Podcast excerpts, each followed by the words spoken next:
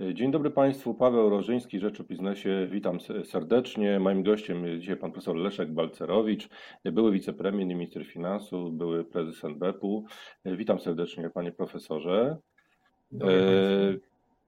Ministrowie finansów Unii Europejskiej właśnie dogadali się w sprawie pakietu ratunkowego na 500 miliardów euro. To dosyć imponująca suma. Czy, czy widać jakąś rzeczywiście determinację w Europie, żeby walczyć z kryzysem.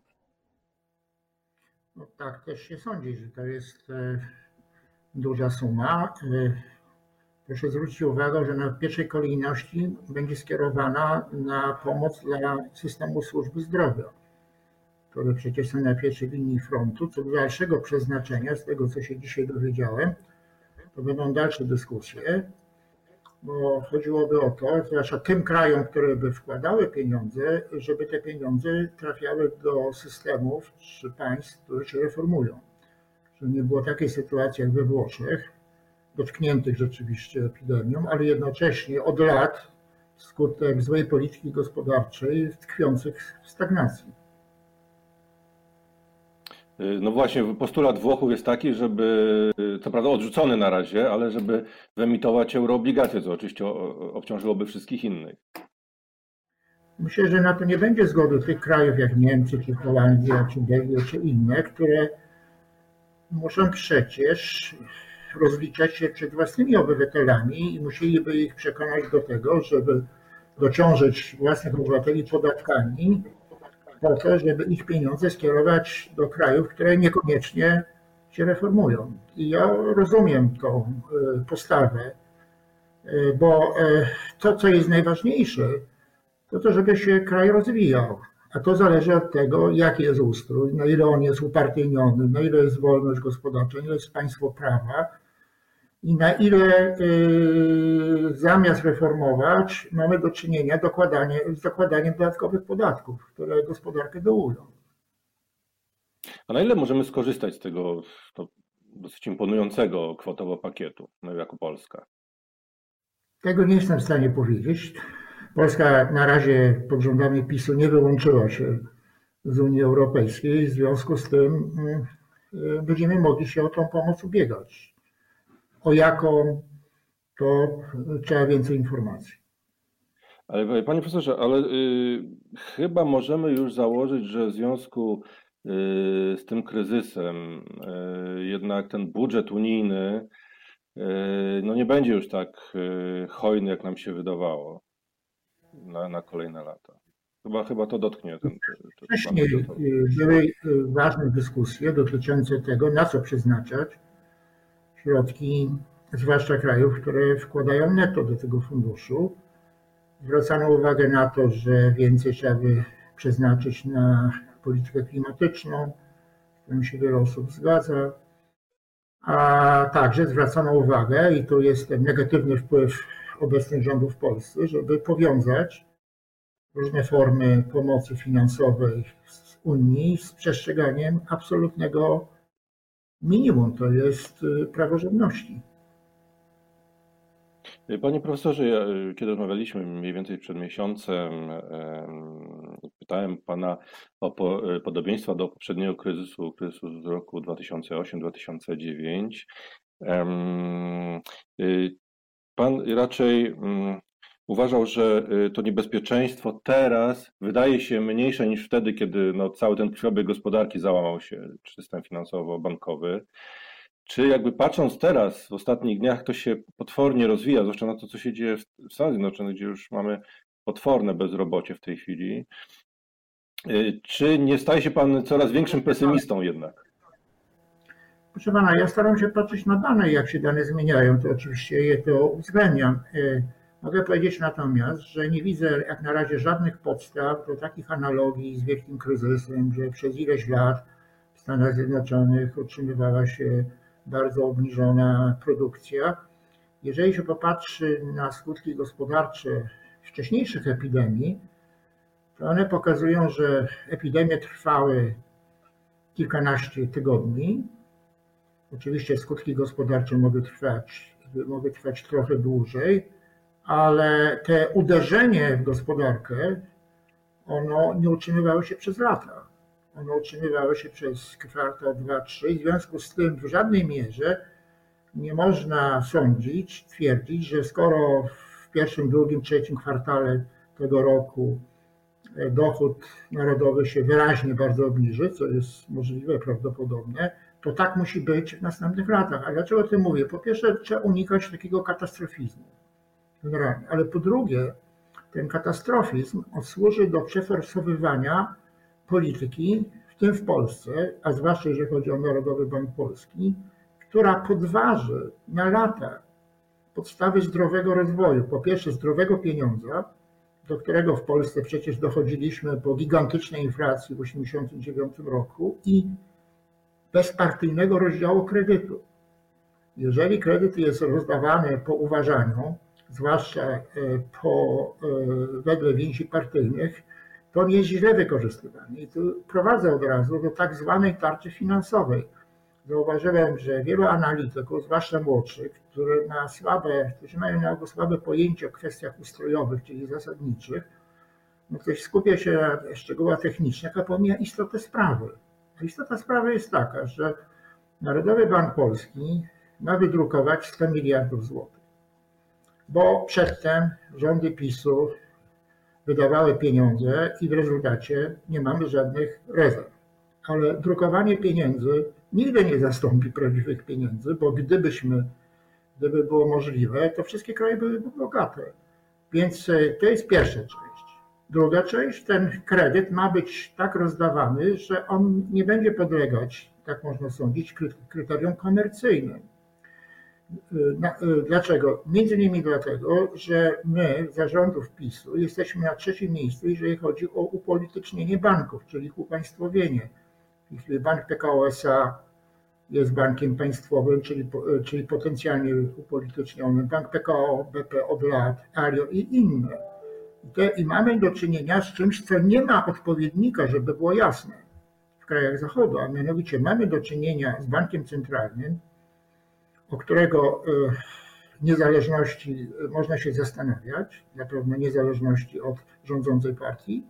I mamy do czynienia z bankami państwowymi, e, które podlegają przecież nominacji partyjnej. I w rezultacie odtwarza się coś, co kiedyś dominowało, panowało w socjalizmie, tak zwany no, monobank, to znaczy w gruncie rzeczy partia, dysponowała, decydowała o stabilności pieniędzy, pieniądza i o kredycie. I na to y, chcę zwrócić uwagę, że, że aby pod pretekstem, y, że trzeba ratować z katastrofy, y, ci, co obecnie rządzą w Polsce, nie rozbili tego, od czego zależy uniknięcie katastrofy, to znaczy radykalnie popsutego ustroju pieniądza i kredytu. Przedtem został wymierzony cios w praworządność. Tak? A teraz mamy do czynienia pod hasłami pomocy e, z ciosem te zdrowe podstawy pieniądza i kredytu. Ja mówię o tym, co może z tego wyniknąć, bo trzeba na czas przedstawiać prognozy ostrzegawcze, żeby zablokować drogę złym rozwiązaniom. Mamy drukowanie pieniędzy, ale mamy też dwie obniżki stóp procentowych do rekordowo niskiego poziomu. Pan, y, y, panie profesorze, to ocenia, czy to jest rzeczywiście mm, niezbędne to, co nastąpiło i czy, jakie to może mieć konsekwencje? Chcę powiedzieć, że te kroki polegające na drukowaniu pieniądza i następnie rozdzielaniu tego pieniądza są daleko gorsze pod względem ustrojowym, czyli długofalowym, niż obniżanie stóp procentowych, które oceniam jako błędne. Dlaczego? Bo Przecież y, to nie od poziomu stóp, które są bardzo niskie, zależy od tego, ile będzie dostępny kredyt, kredytu. Po drugie, w bankach nagromadziła się tak zwana nadpłynność.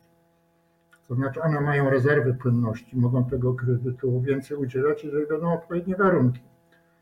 Po trzecie, obniżka stóp procentowych do poziomu nieodległego od tego, co jest na zachodzie, po wiele bardziej renomowanych gospodarkach, grozi.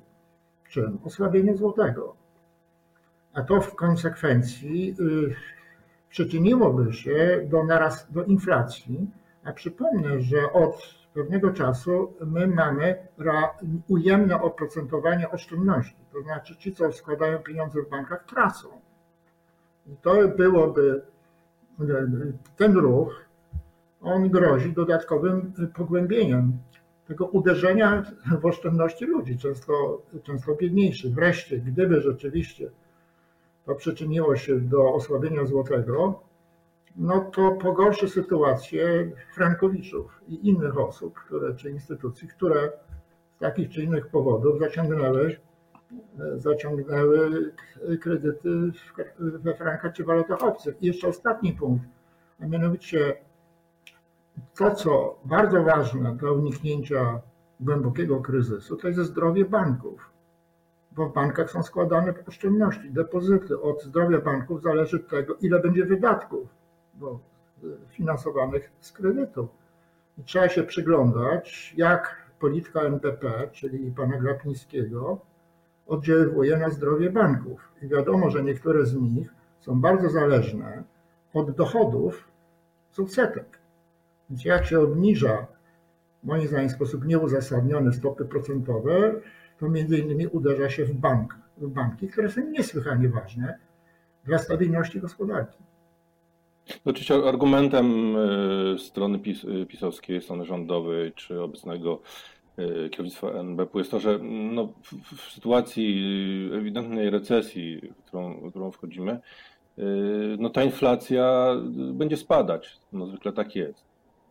To jest ich argument. Być może, ale trzeba wziąć pod uwagę, że polski złoty to nie dolar, ani to nie jest euro. W związku z tym pozostaje inny kanał, a mianowicie tak zwany kanał kursowy, czyli mówiąc prosto, czy złoty będzie się osłabiać, czy nie osłabiać. Jeżeli będzie się osłabiać, to jak powiedziałem, uderzy to w różnych frankowiczów i poprzez przyczynienie inflacji zahamuje spadek inflacji, bądź ją też lub ją też yy, podsyci. I takie generalne wyjaśnienia konkretnych decyzji nie mają żadnego sensu. Muszą być precyzyjne, konkretne wyjaśnienia. A ja nie widziałem takiego wyjaśnienia, jeżeli chodzi o e, pana Grapińskiego i tą, jak rozumiem, większość Rady Polityki Pieniężnej. Panie profesorze, mamy już e, tarczę 2.0 i, i jak pan ocenia, czy to jest właściwe rozwiązanie antykryzysowe? Na ten temat wypowiadają się eksperci. Warto czytać analizy FOR, zwłaszcza doktora Aleksandra Łaszka i, tak zwa, i ekspertów zgromadzonych w Centrum Monitoringu pracującym dla Rady Przedsiębiorczości, czyli największych organizacji.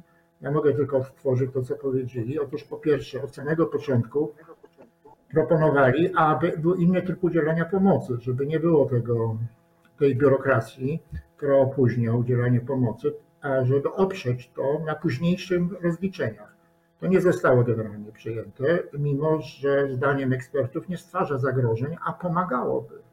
Bo w warunkach, kiedy się nagle produkcja załamuje, w niektórych wielu przedsiębiorstwach czy działach, to szybko się bardzo liczy. Więc i nie znajduję wytłumaczenia, dlaczego do tej pory e, tego nie zrobiono. Panie profesorze, co jeszcze należałoby właśnie zrobić? Bo Y, mamy, proponował Pan selektywne bada, y, działania ostatnio, ten kierunek. Y, czy patrząc na, na to, co rząd zrobił, ewidentnie czegoś brakuje jeszcze? No brakuje szybkości, brakuje rozsądku, jeżeli chodzi o podejmowanie decyzji. No i zobaczymy, jak te ułomne rozwiązania będą działały w praktyce znaczy jak będzie działać cały aparat państwowy, który przypomniał w znacznej mierze został obsadzony od góry przez przedstawicieli rządzącej partii. Brakuje, brakuje zaraz powiem, szybkiego przeglądu istniejących regulacji, które krępują, tak aby przygotować pakiet deregulacji. Brakuje odpartyjnienia gospodarki, to znaczy y, odtworzenia sytuacji, w której decyzje gospodarcze nie zapadają wedle kryteriów partyjnych, włącznie z tym, komu udzielić kredytu. Czy możemy ocenić, panie profesorze, na jak długo starczy nam pieniędzy i, i, generalnie ile może wytrzymać nasza gospodarka właśnie w takiej sytuacji, jak teraz, w takim zamknięciu, lockdownie, jak to się mówi teraz? Dotyka bardzo ważnego tematu, mianowicie tempa wychodzenia z tych ograniczeń, które przyczyniają się do zahamowania produkcji. To jest bardzo ważne. Moim zdaniem są takie dwa kluczowe sektory. Po pierwsze zdrowie, no i tu doszło do niesłychanych zaniedbań, jeżeli chodzi o zapewnienie przez państwo e, środków ochronnych, co oczywiście dotyka samych lekarzy czy pielęgniarki, ale osób chorych, których sytuacja pogarsza się. No i sektor e, produkcji fizycznej, to znaczy w zakładach. Znaczy transport niezwykle ważny. Na przykład czytałem, jak polscy kierowcy, od których przecież zależy to, czy będzie trwał eksport i czy będzie się ich są pozostawieni sami sobie. Że oni nawet y, y, nie są, y, muszą nocować gdzieś na parkingach w Niemczech, bo tam jest ciepła woda i tak dalej, bo w Polsce tego nie ma. Mamy do czynienia z całym takim niewytłumaczalnym zupełnie rejestrem skandalicznych zaniedbań, które nas bardzo odróżniają. Ale wracając do Pana, pana pytania, no, trzeba będzie podejmować decyzje. Ja nie potrafię w tej chwili precyzyjnie powiedzieć, jak wychodzić z tego.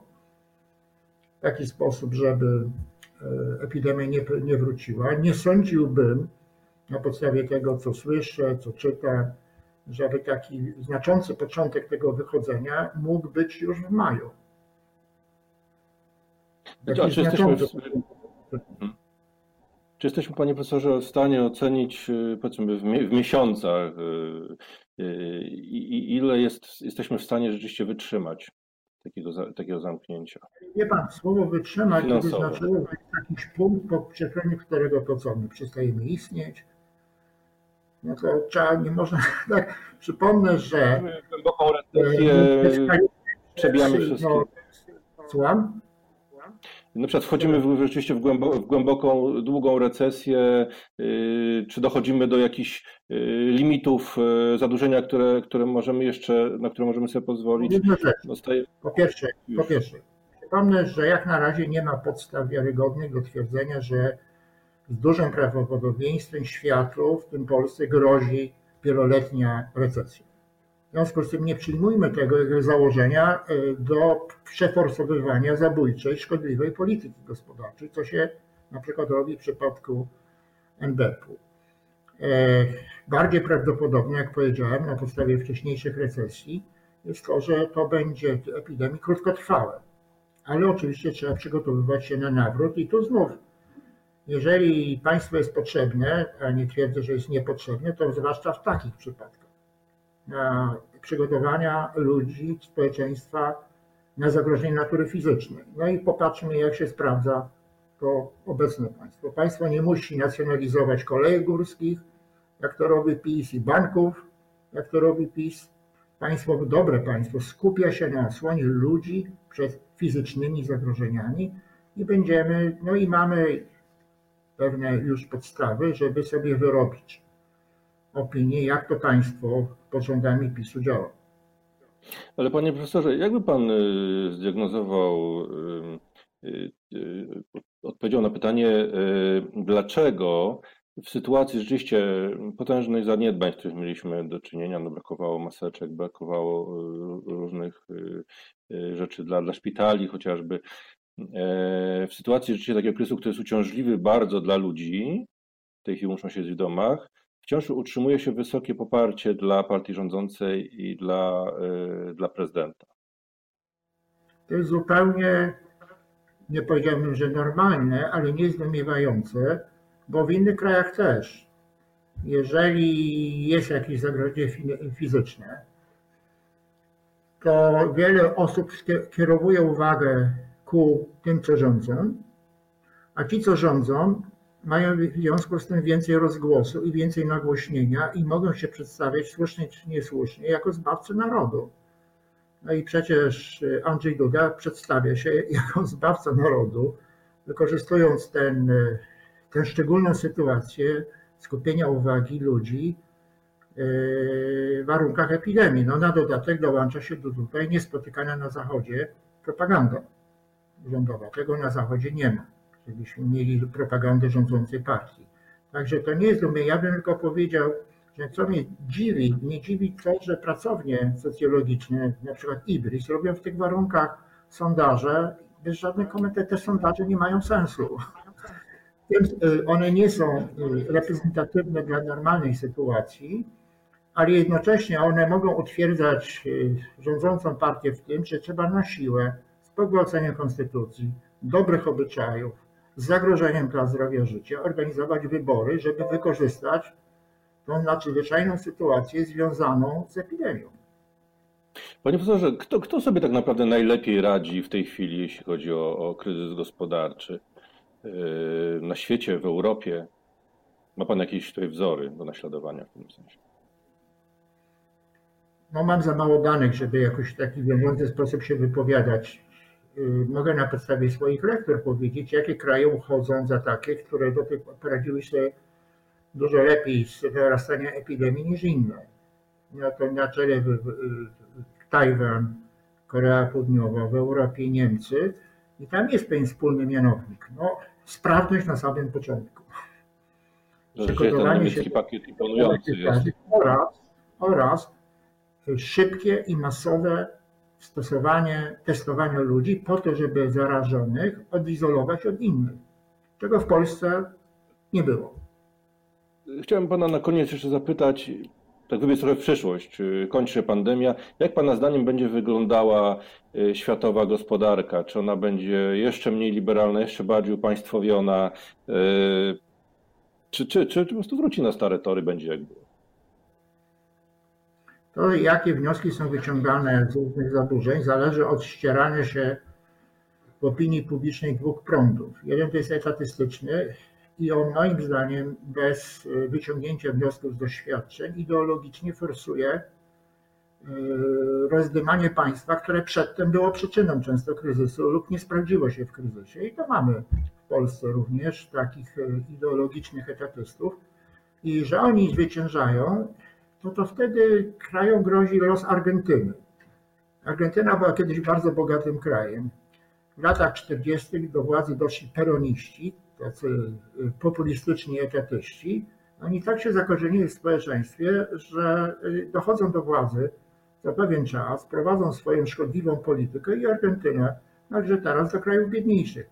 Więc niesłychane znaczenie na to, żeby demaskować nieuzasadnione, wręcz y, szkodliwe, etatystyczne recepty, to znaczy zmierzające do tego, żeby ograniczać wolność gospodarczą i rozdymać władzę polityczną. Bo źródłem większości problemów jest nadmiernie rozdęta władza polityczna, szczególnie kiedy ona ogarnia własność czy gospodarkę. No przecież dlatego socjalizm bankrutował. Dziękuję bardzo panie profesorze za rozmowę. Moim gościem był pan Leszek Balcerowicz, były wicepremier, minister finansów, były prezes NBP. Dziękuję bardzo. Dziękuję bardzo.